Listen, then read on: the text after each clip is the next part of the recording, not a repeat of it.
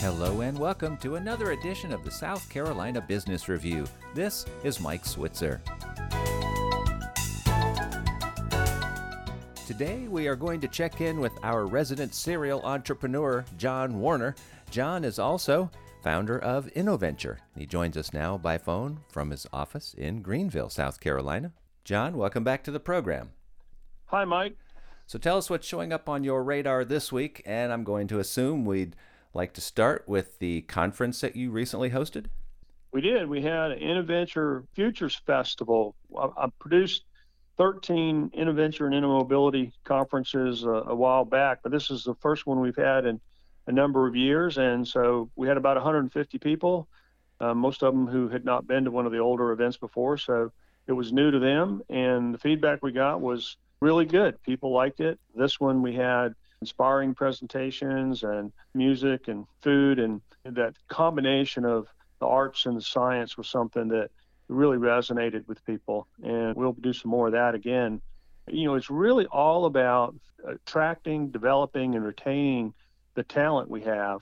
So an initiative that i'm beginning to focus on going into 2024 is what i'm calling the virtuous bargain. Uh, clemson has a new strategic plan and one of the principles is having the number one student experience and you know that ends with having a great job. And then number two is doubling their research enterprise by 2035 and the vice president of research has said they need a, a bold investment in faculty and infrastructure to do that and much of that's going to have to come from the general assembly.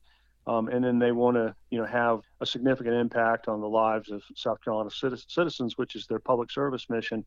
But that research piece in, in particular you know, that produces students with advanced degrees, masters and PhDs in science and engineering. And right now, about a third of those students stay, and two thirds of them leave the state when they graduate. If we look up at North Carolina at NC State, about half of them are retained in North Carolina. So we, we both need to double the research, um, which you know Clemson's going to need community support for, um, and then Clemson needs to help you know create the best jobs for these folks here so that we're retaining more of them. And, and that's kind of the virtuous bargain. And that's pretty important, isn't it? Well, it is. It is, and I know that uh, this just fits right in with you know what went on at your conference, and that we're in a desperate need to keep our graduate students here and to build companies, bring companies here that will hire them. Right. That's right, and it doesn't not just um, graduate students, but USC Upstate is hosting an Upstate Talent Forum, shaping the future um, in October, and they're going to bring together industry leaders and educational partners and community stakeholders. Um, they got the, the support of One Spartanburg, which is the Spartanburg Chamber, and the Greenville Chamber in this, and and you know that'd be a, another good event focused on again more undergraduate uh, type folks.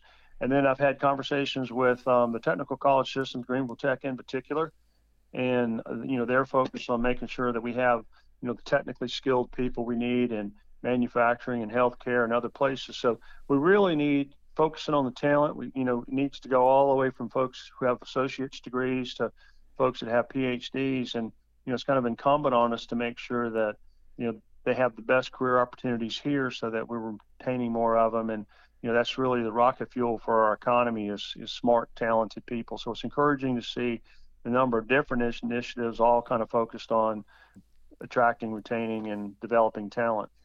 Can you give us a quick example, maybe, of a networking relationship that you saw develop at your conference? I mean, as an example of this whole initiative? We've talked in the past about Clemson getting a grant from the U.S. Army of up to $100 million to develop off road autonomous vehicles. And Clemson Students' Deep Orange project this year, which is a vehicle they designed from the ground up, is going to be an off road uh, first responder vehicle based on that research. Uh, ZF, which was at our conference and presenting, is big into on- autonomous vehicle research, but most of that's occurring in Germany. So what we're trying to do is reach out to those folks at ZF, you know, build relationships with the faculty and students at ICAR, and then work with the local economic developers. You know that ZF begins to develop an innovation center here, so when these um, students graduate, they can go to work here. Don't need to go to work in uh, Germany. So we've been saying that, you know, we want them to go work for great companies like ZF. We just want them going to work for those companies here. Well, John, as always, thank you so much for the update and your time today. Thanks, Mike. John Warner is a serial entrepreneur and founder of InnoVenture. He joined us by phone from his office in Greenville. Remember, you can hear the show again at our webpage, southcarolinapublicradio.org, and you can find us wherever you find podcasts. With the South Carolina Business Review, this is Mike Switzer.